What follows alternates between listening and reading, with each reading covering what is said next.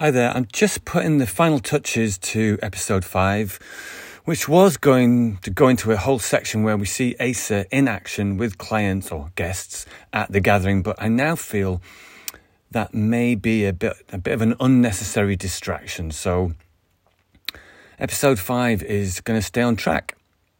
Uh, Asa's wanting to find out what happened to the 17 of her team who've disappeared, and we find out more about her unusual powers of perception and the Jaya are starting to draw in closer.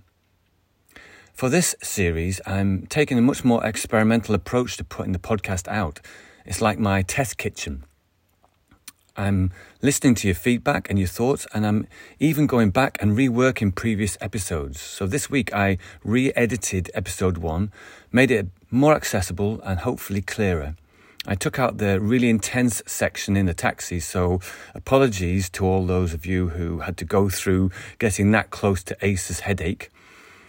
And wanting this to be uh, an immersive experience, but um, after looking through your comments, I realised that might have been a bit much. So I hope you enjoy episode five and do get in touch with your comments via quanjin.com or email quanjin at gmail.com. I'd love to hear your feedback and where you think the gathering might go.